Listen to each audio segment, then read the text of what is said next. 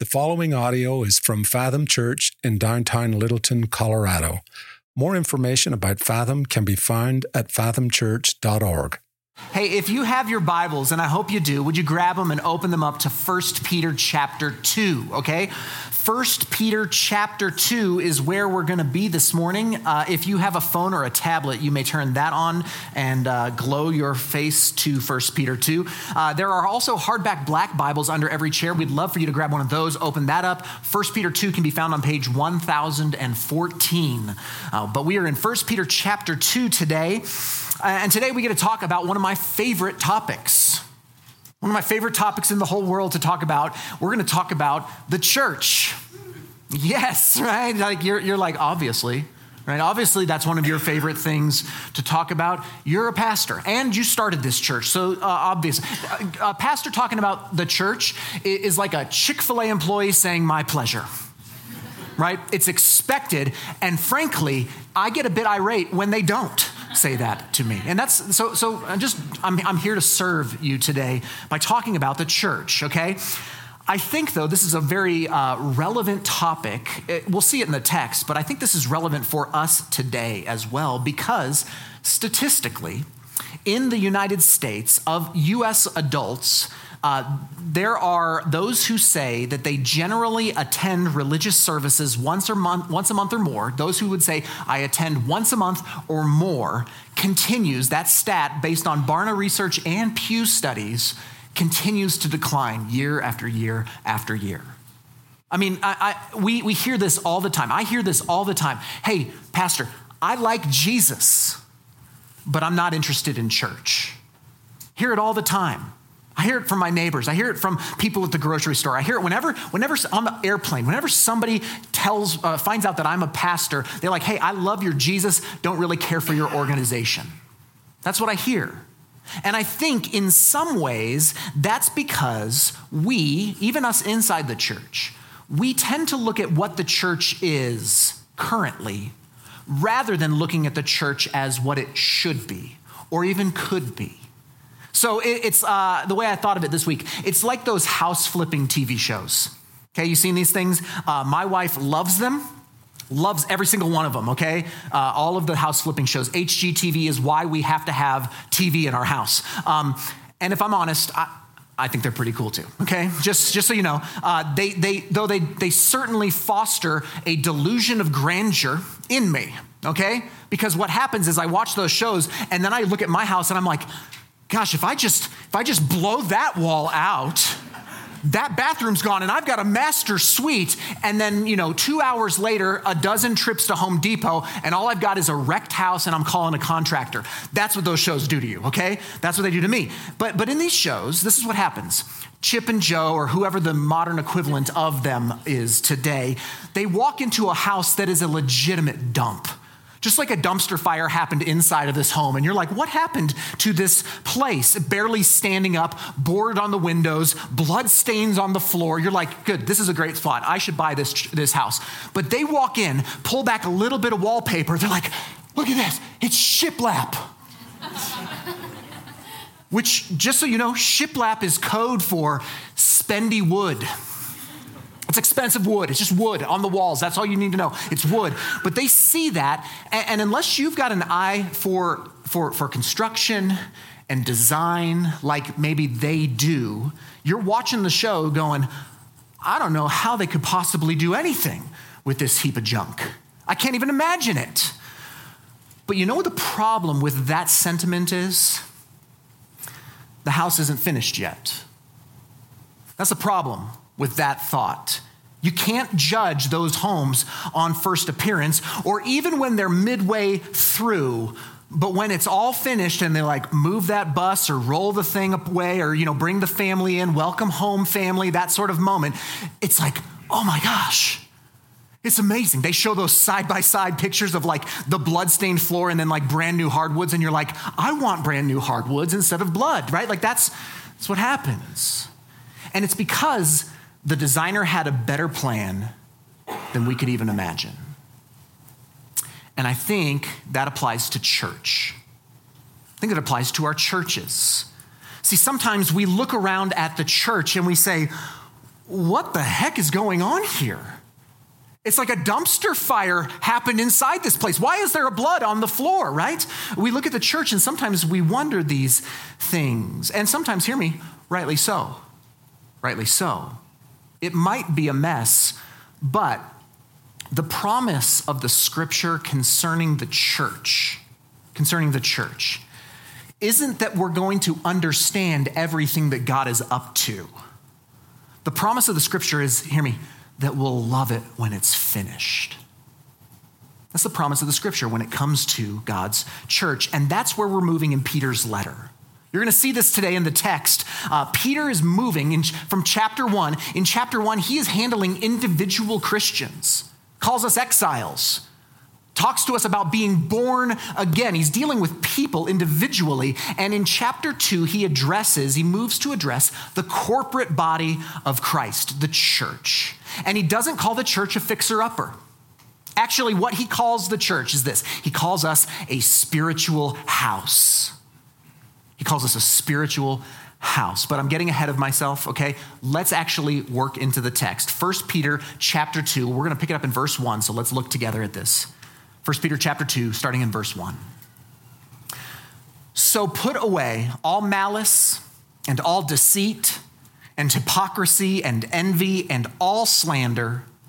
Like newborn infants, long for the pure spiritual milk that by it you may grow up into salvation, if indeed you have tasted that the Lord is good. Now, verses one through three are kind of overlap verses from chapter one into chapter two, okay? They overlap. So you remember what we talked about last week that when you are born again, when you become a Christian, a new Christian, you're a baby. When you're a new Christian, you're a child spiritually. And the text just says that you are to long for and feast on pure spiritual milk, which he says is the gospel. The word of God is what Christians need to grow up. That's what we talked about last week, growing up. That was, uh, I mean, I essentially just gave you a 45 minute message in one sentence. That's what last week was, okay? Now, though, after verse three, Peter turns the corner. So we're not going to spend any more time there. Let's look at verse four because this is really where it really picks up. As you come to him, a living stone rejected by men, but in the sight of God, chosen and precious, you yourselves, like living stones, are being built up as a spiritual house to be a holy priesthood, to offer spiritual sacrifices acceptable to God through Jesus Christ. So there's our metaphor. Our metaphor for the day. God is building a spiritual house. He's building a spiritual house. And in this metaphor, in verses four and five, uh, every living person who comes to Jesus is called a living stone.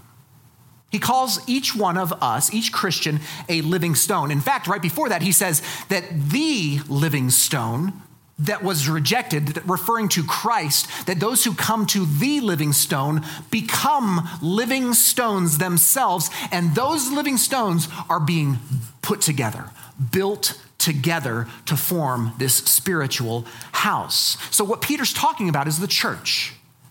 He's talking about the church here. You are a living stone. I am a living stone.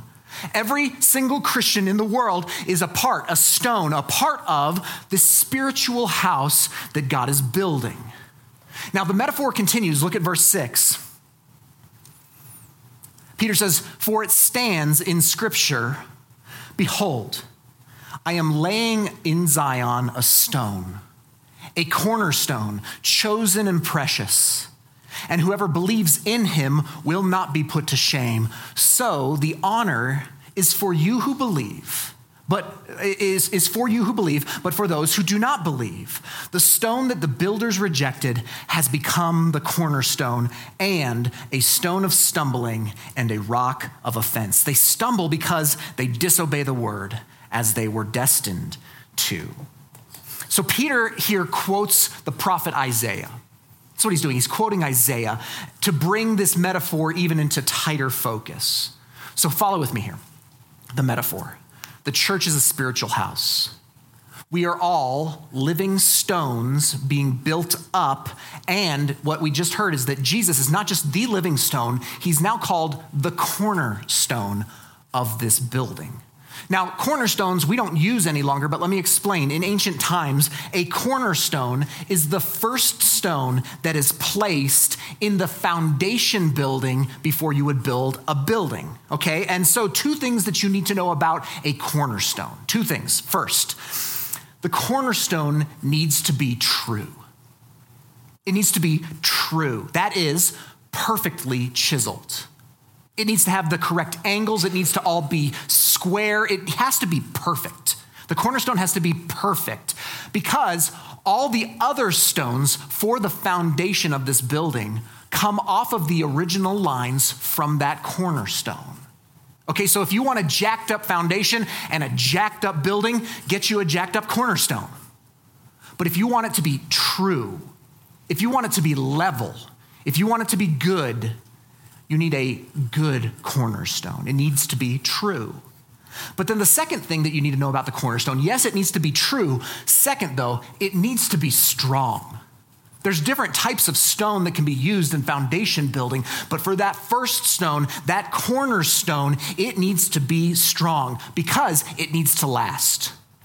Without the cornerstone, there's no frame of reference for future shifting, for future movements, for future repairs. If that thing crumbles, if that thing breaks, then the, the foundation is compromised and the building is essentially compromised as well. The cornerstone of a building needed to be true and it needed to be strong. And, and what the text just said is that Christ is the cornerstone of the church. Christ is that cornerstone. He's, he's the foundation of the foundation, you might say. That's who Jesus Christ is to the church. And what I want to offer you is this many churches succumb to the temptation to build the church on something other than Jesus Christ. Now, they would never say it. They would never say it, but they but they do it in fact. So so so let me let me give these to you. There are many other cornerstones that you could build a church on and this is where things I think get screwy and I might just posit this to you. If the church that you are looking at looks more like a fixer upper, it might be because they built it on the wrong cornerstone. Not the only reason why it might need some work but it might be that the cornerstone is wrong. And you might have to do some digging to figure out what that cornerstone actually is. So, for example, you can attend a church and build a church on highly experiential and passionate worship services and experiences. You can build a church on that, like a worship centered church. These churches tend to live or die based upon the gathered Sunday morning services and the effects thereof. All right? And, and, and now hear me worship services, I'm not saying they're a bad thing. I'm, this is what I do. This is my job. I'm doing it right now. We're here together right now at a worship service. These are a big deal. A big deal. But listen, they make a shady cornerstone. They are not the cornerstone of the church. You can build a church um, on missions causes on missions and outreach causes, okay? Uh, the main focus of some churches uh, can be missions. That's the main thing for the church to care for the least and to share with the lost. Like, that's the missional church model. And again, so good. So good. Like missions. No one is going to say that missions are bad, but they're not the cornerstone of the church. They can't be the foundation of the foundation. And, and, then you can even build a church on community. You've heard these, right? Community churches. I don't think they meant to add that into their name just to make this point, but, but listen, your main focus, especially in modern American Western evangelicalism, can be connecting people into tight knit friend groups where they can love and be loved and they can, quote, do life together right that's i mean that's a thing like belonging can be the highest value in a local church and and listen to me i love that you love one another we just did the church survey a couple a couple weeks ago you do you really love each other Like, that's great. I want you to have friends here. I want you to have community here. But hear me that ain't the cornerstone. That's not the foundation of the foundation. Because here's what can happen if you build the church on worship experiences, like if you build it on worship experiences as the cornerstone, it can quickly become a production and a concert and an emotionally charged event rather than a church. And if you build the church on mission causes as the cornerstone, the church can quickly become just another nonprofit, an NGO, a social justice banner waver, rather than a church.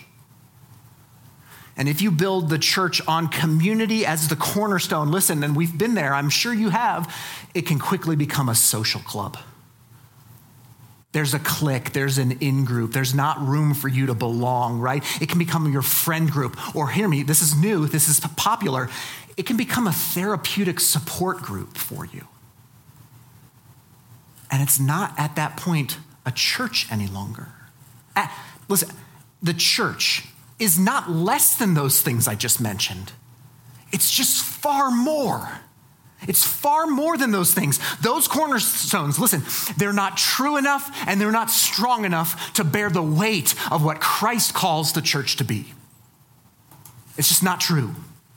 So if you're looking for a church right now, if you're newer to here, or, or maybe listen, when you leave Fathom at some point, okay, always try to figure out what the foundation is in your church functionally. Functionally, what is the most important thing? What's holding the whole thing together? Because you need to know what that is. And if it's not Christ, you need to find you another church. The cornerstone of the church is Christ. It's Jesus Christ. And listen, that wasn't even the meat of the sermon. That was the introduction, okay? Uh, so, what is the spiritual house actually supposed to look like?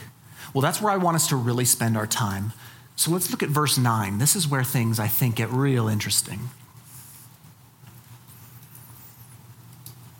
He says this But you are a chosen race, a royal priesthood, a holy nation, a people for his own possession, that you may proclaim the excellencies of him who called you out of darkness and into his marvelous light.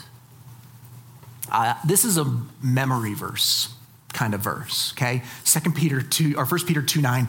Memorize this one. This one is worth your time because it gives us four, I think, robust descriptions of what the church, the living stones being built together into a spiritual house, is supposed to look like. Four things. We're going to walk through them together.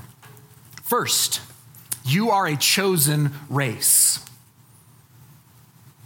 We, the church, we are chosen race. Now, we have talked already in First Peter about identity and citizenship and exile and all of that. But just as way of reminder, we're not going to spend much time here. Uh, if you are a Christian, your primary identity is Christian. That's your primary identity, okay? You are a part of that race, is what Peter would say, okay? So that means for me, I am not primarily American.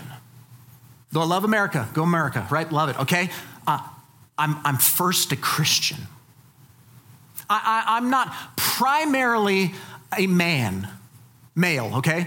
Though I am a man. I'm, I'm, some might say the man, all right? this guy knows, okay? No, no, no, no.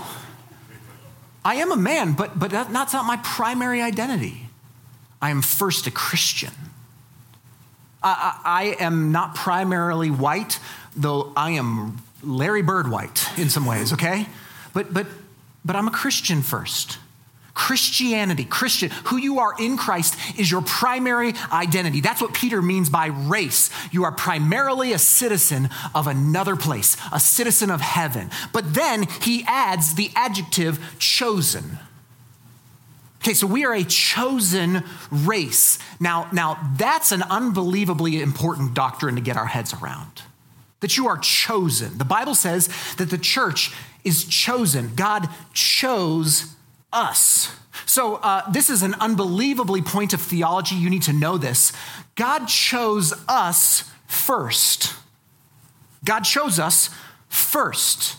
Now, we each have to respond to the call of God, okay? So in your conversion, you choose him. It's like you choose him back.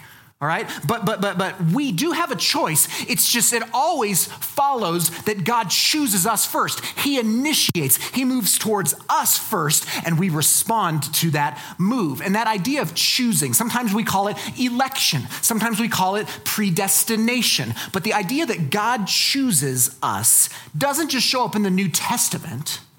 It's actually based on God's people, Israel, the Israelites in the Old Testament. Israel was elected, was chosen by God. And the question that comes up multiple times in the Old Testament is why? Like, why did God choose Israel? Why did God choose us? Why did God choose them? And if you study your Old Testament, you'll find that it's filled with mysterious explanations mysterious explanations uh, as to why God chose Abraham and Isaac and Jacob. But one of my favorite explanations comes in, in Deuteronomy chapter 7. Let me read this to you. The Lord your God has chosen you to be a people for his treasured possession out of all the peoples who are on the face of the earth. Why did you choose us, God? Well, look at verse 7. It was not because you were more in number than any other people that the Lord set his love on you and chose you.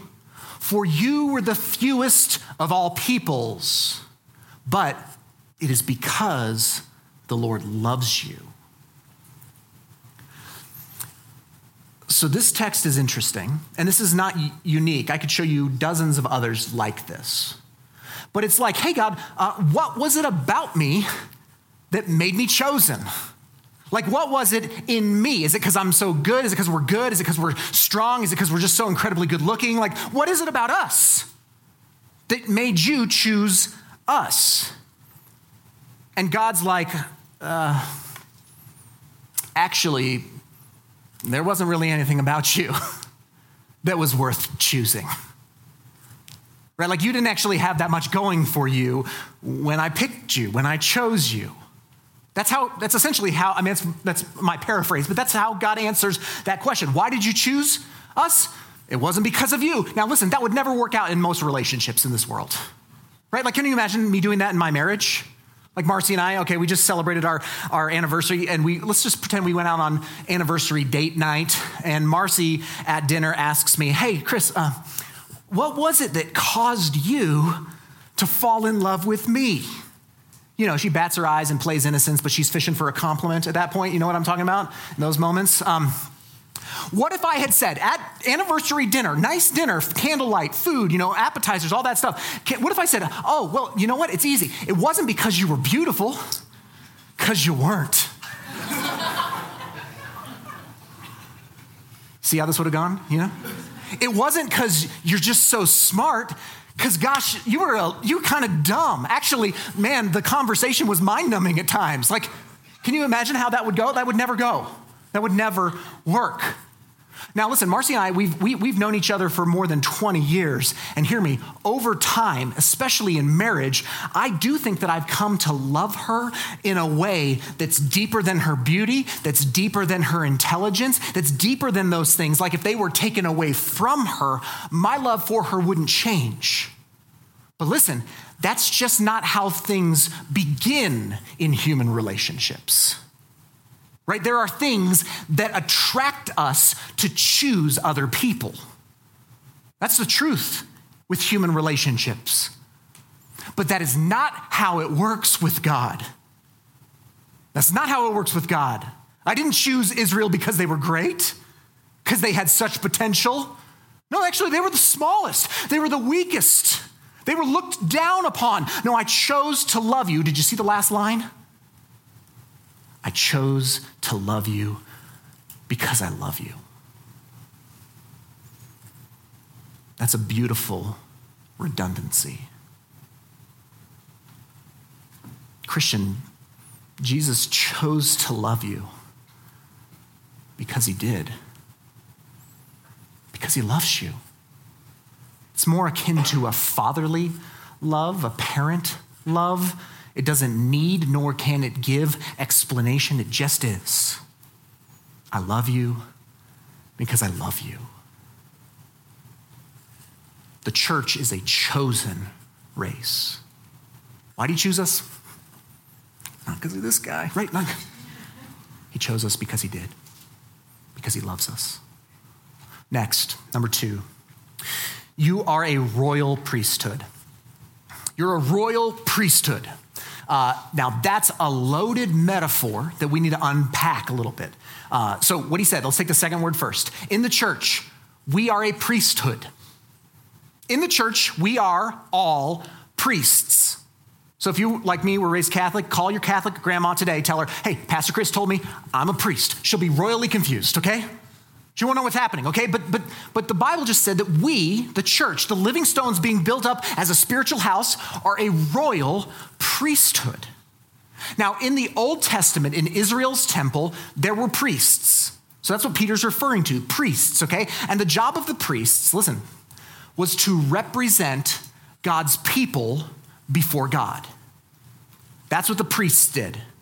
They would show up in the temple or the tabernacle. They would come there. They would make sacrifices to God on behalf of God's people. They represented the people to God. And, you didn't get to just pick if you wanted to be a priest. Like nobody can just like sign up for priest at like junior high church or a job fair or something like that, right? This isn't like, what do you want to do when you grow up? Right? I want to be an athlete or a cowboy or a priest. No, it's not like that. You don't get to pick if you're a priest, okay? Priests had to come from the line, the tribe of Levi, from the descendants of Aaron, Moses' brother. Okay? You were born into the line of priests. You didn't get to choose it. But now, what Peter is saying is in the church, you're not born into being a priest, you are born again into being a priest. If you are born again, if you are a born again Christian, you're a priest. This doctrine, this Protestant doctrine, is known as the priesthood of all believers. The priesthood of all believers. You'll study this if you study theology. The priesthood of all believers uh, means that you are a priest and you get to go to God on behalf of other people. You get to represent people before God.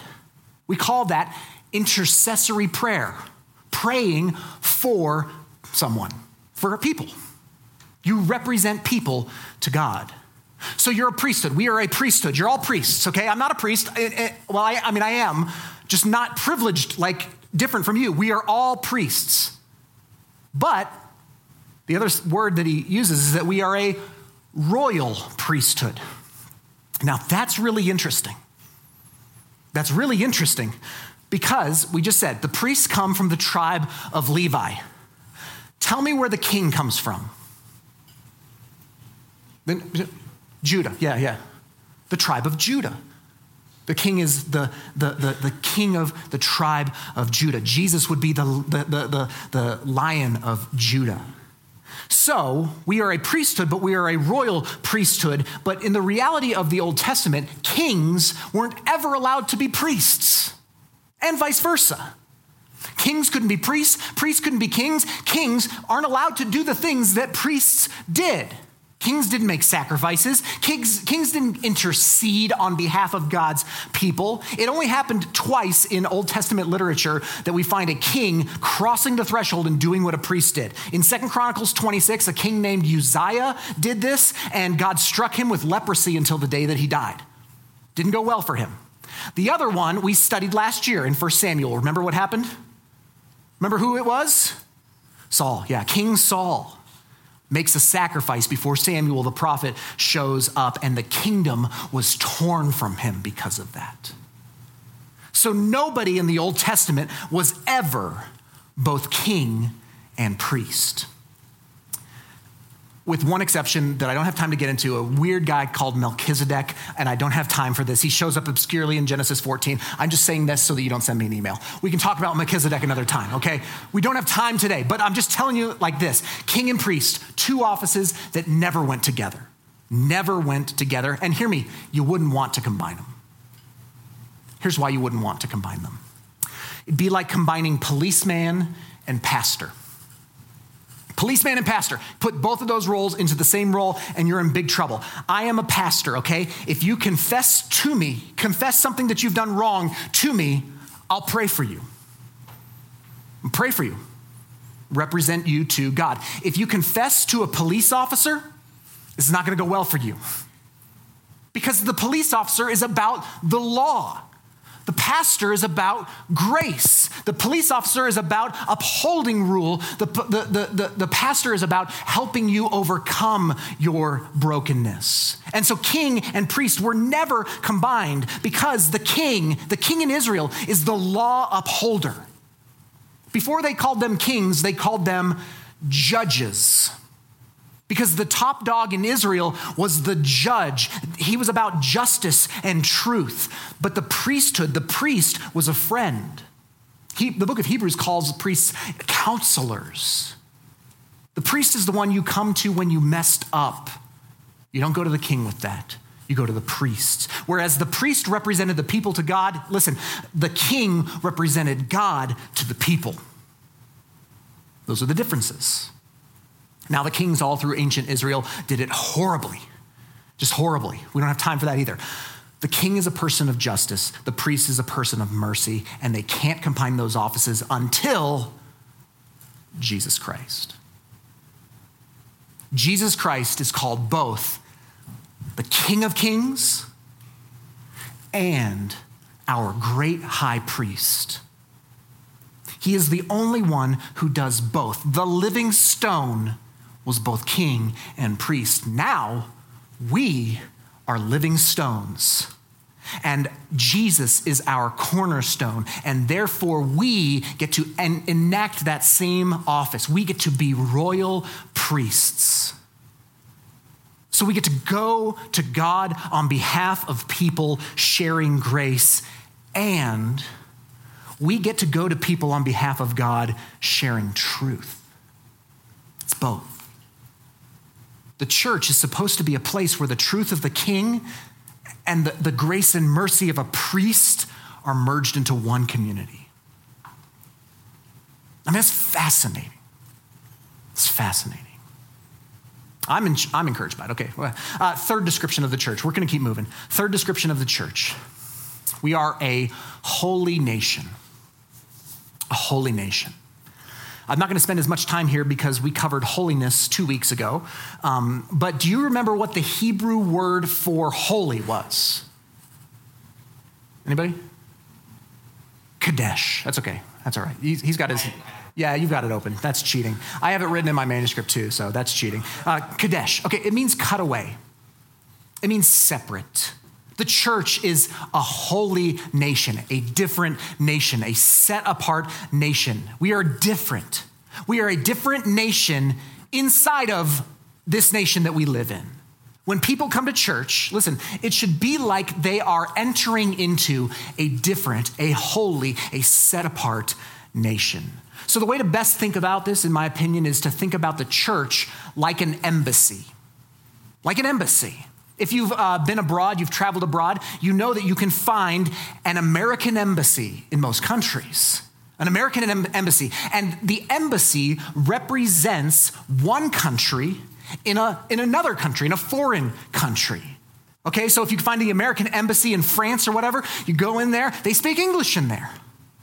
They, they, they, speak English. There are American citizens there. France has no legal authority in the American embassy because it's considered sovereign American soil in that one little plot in wherever in France that is, okay? Um, and when you gather with the church, it's supposed to be like you're in another nation, like you're in another country. Like this is different than when you leave these doors. It's supposed to be because we are with our people. This is a holy nation. Okay, and then finally, number four, the fourth description is that we are a people for his own possession his own possession. I love this idea, this, this phrase, this thought that we are God's possession. That feels controlling in our modern vernacular. We don't think of possession as something that's, I mean, that sounds like, oh, he's really possessive. And, and that's not exactly what this means, okay? A people for his own possession is, is very different. We are God's possession, he is possessive of us. The Bible says that our God is jealous. He's a jealous God. He wants his church. We are his possession. He is jealous for us. Now, whenever I teach about God's jealousy, God's possession of us, I always have to make, make this mention that it's not that God is jealous uh, of us. Like, that would be strange. That would be weird if God was jealous of us. We're not saying that He is jealous of us. No, God is jealous for us. He's jealous for us. And here's how I've always illustrated this. Um, before I met my wife, Marcy, uh, I had been in other relationships. I dated other, other gals, and she had dated other guys before she met me. But when we started dating and then we got engaged, and then on our wedding day, we made vows declaring that for the rest of our lives, we would forsake all others. That's what you say in a marriage vow.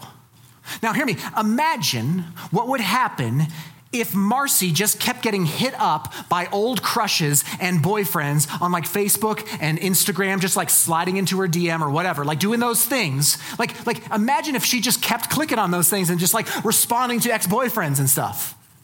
Okay? I would not like that. I would not like that. Why? I mean, it's obvious, but I'll say it. Because all lovers are jealous if you love something, if you love someone, you will be jealous for that person. Not jealous of her. Not like, oh man, I wish my exes would DM me, right? No. That's just dumb, okay? That's just dumb. I'm jealous for her because I love her. Listen, my daughter Harper, I'm jealous for my daughter because I love my daughter. And if anyone or anything tries to turn their love for me or my love for them, you would see an aggressive side of me that the Bible would call wrath. That's what he calls it. The God of wrath only shows up because there is a God of love, a jealous God. So, church, those four things a chosen race, a royal priesthood, a holy nation, and a people for own, his own possession. When we look at the church, that's what we're supposed to see. That's the spiritual house that's being built. The living stone we as living stones being built together, Christ as our cornerstone into a spiritual house that does those things. Not weird, goofy stuff with the wrong cornerstone and the wrong foundation, but that's what the gospel says the church is about. Now, there's one more verse in this passage, so let's look at verse 10 and we'll close this up. Verse 10. Once you were not a people, but now you are God's people. Once you had not received mercy, but now you have received mercy. In that last verse, in verse 10, uh, it's fascinating. Peter does something really interesting. He is alluding to uh, a verse from the Old Testament prophet Hosea. He's alluding to, it doesn't say in your footnotes, but that is a, a, an allusion to Hosea chapter 2, I believe. But let me just read this. Hosea is an interesting book, uh, a minor prophet in our Old Testament. This is from Hosea chapter 1, verse 2. When the Lord first spoke through Hosea, the Lord said to Hosea, Go, take to yourself a wife of whoredom and have children of whoredom for the land commits great whoredom by forsaking the Lord. Now, if you had told me 20 years ago when I became a Christian that I would stand up in front of a group of people and say whoredom on repeat, I would have just been shocked, okay? But, but that's what's happening today. Here we are, okay? Hosea is a weird book. It's a weird prophet. If you read it, it's very interesting. But let me paint a picture of what's going on, what just happened in this verse, okay? God comes to his man, his prophet Hosea. And he says, Hey, Hosea, I want you to marry a prostitute. It's shocking. I mean, it's shocking. And I want you to have children with this prostitute. Her name is Gomer. Beautiful name, right? Beautiful name. If you're uh, pregnant with a baby, I don't know if it's a girl or not, I don't want to know, uh, but consider Gomer, okay? Just lovely. Hosea and Gomer. The love story that never should have been, okay? But Hosea and Gomer have kids. Now, listen here. The, the first daughter that they have, her name is No Mercy and their son, who is born after no mercy, he is named Not My People. No mercy and not my people. You see our text? Once you were not a people, once you had not received mercy. He's alluding to Hosea. And God, in the book of Hosea, puts in Hosea's heart, now hear this, you have to hear this. He puts in his heart a love for Gomer that mirrors God's love for his people. That's the kind of love that God puts in Hosea's heart for this prostitute. This is not just, ah, I hate this woman, but I'll marry her because you said I have to, God. That's not what's going on in Hosea. No, God put in Hosea's heart to love to pursue, to be ferociously committed to Gomer, the prostitute. And despite his love for her, despite his romance and his care and his pursuit, and him trying desperately to help her flourish, Gomer repeatedly cheats on him. Repeatedly. She whores herself out to other men. And at one point in the book, it actually becomes the property of another man. Hosea sees that, sells some of his possessions. And seriously, this is what the book says. He buys his wife back, the mother of his children, back from another man and marries her again. This is gut wrenching. That's the image that Peter is pointing to. He's pointing back to Hosea, and here's what he's saying that's us. That's you and that's me. Once we weren't his people. Once we, we didn't have his mercy. Once we played the role of whore. But now you're God's people. Now you have received mercy. He's the one who pursues us, and we are Gomer. And what Peter's saying is that's the, the picture of how he's building us into a spiritual house. It's just that, that, that image of the, of the Hosea Gomer thing, that image of the living stones being built up into a spiritual house, that should change how we see the church. It should change how we do church. It should change how we see one another. So I just want to ask you this How have you engaged with the church? With the house, the spiritual house? Gosh, you just see church left and right and you see it jacked up like a fixer upper. And again, like I said, sometimes it's legitimately broken. But listen, we have a chance. Like you, me, we have a chance to be living stones, to be a part of a spiritual, life giving house that will last forever. This is Christ's church. Gosh, this is better than packed house rooms with hazers and lasers and experiences and hearts that are just passionate for Jesus. Listen, this is better than that. This is better than churches that are going and taking care of every person and every social cause and, and saving people and sharing their faith all over the place. And those things are great, but this is better than that. Gosh, this is better than you finding close, lifelong friendships that you can do life together with. Oh, golly, I hope all of those things happen. Maybe not the lasers. I hope all of that stuff happens. But that's that the church is supposed to be bigger than that, better than that, stronger than that, truer than that, because we're built on the cornerstone. This is what we've been called to. We've been chosen to be royal priests who connect people to God, holy, set apart, ambassadors in his embassy. And here's what he said back in verse 9 to proclaim the excellencies of him who called us out of darkness and into his marvelous light. Where have you missed this? Where do we need to become this? God, help us. Let's pray together. Lord, we do bless your name.